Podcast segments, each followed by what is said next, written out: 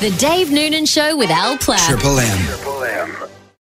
We were sitting around yesterday and this topic came up and we ended up in quite a heated conversation and everyone got involved. It was really interesting. So it's a woman in Brisbane. Yep. And she was sitting in her car and the cops stopped because they saw her sitting in the car and there was music blaring from the car. Mm-hmm. And so they pulled over and they had a look. Now, she's not driving. The car keys were on the passenger seat, but apparently the button to turn the car was on, so I presume it's one of those ones that you don't need to be in. But she's just sitting there and she's got music on, and she said she was just sitting there playing music. They breathalyzed her and she blew 0.246, which is ridiculous. That's 5 times the limit. Come on. Yeah, come on. Come on, team. And she said, so... apparently, and I didn't know this, if you're sitting in the driver's seat and you are over the limit, that is regarded as drunk driving. Yeah. Driving? Well, she's been charged with drunk driving. Yeah, I'm sure I knew that you weren't allowed to be behind the wheel if you're over the limit. But she wasn't driving. It doesn't matter.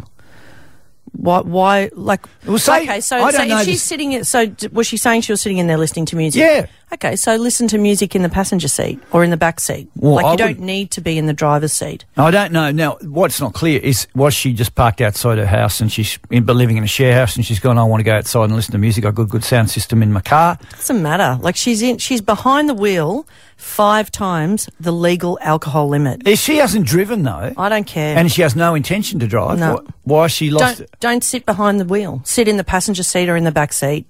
I'm sorry, as a mother of 4 kids, I have no interest in someone that's 5 times the legal limit being behind the driver's, in the driver's seat, but if behind the wheel with the keys in the car. All she needs to do is press a button. She's 5 times the legal limit. But how about if she was never going to press the button? Don't care. Sit in the passenger seat.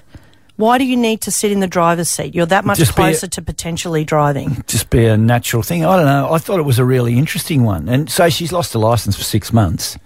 Mm. And the judge has said, look, you know, this is the minimum I can give you given this situation. So do you think it's unfair for her to be unless suspended? They could prove that she was going to drive. It's like any crime, the intention or the belief that you could do it is not the doing it. You have to actually have to be able to demonstrate that you were going to do something, not that we think you're going to do something. Yeah. So this is clearly illegal, though, because she's been illegal. So she's been charged. Did you know that, though? I didn't really know the. I was pretty sure that you weren't allowed to be sitting in the car at 5 times the legal limit with your keys. I wouldn't never have known that.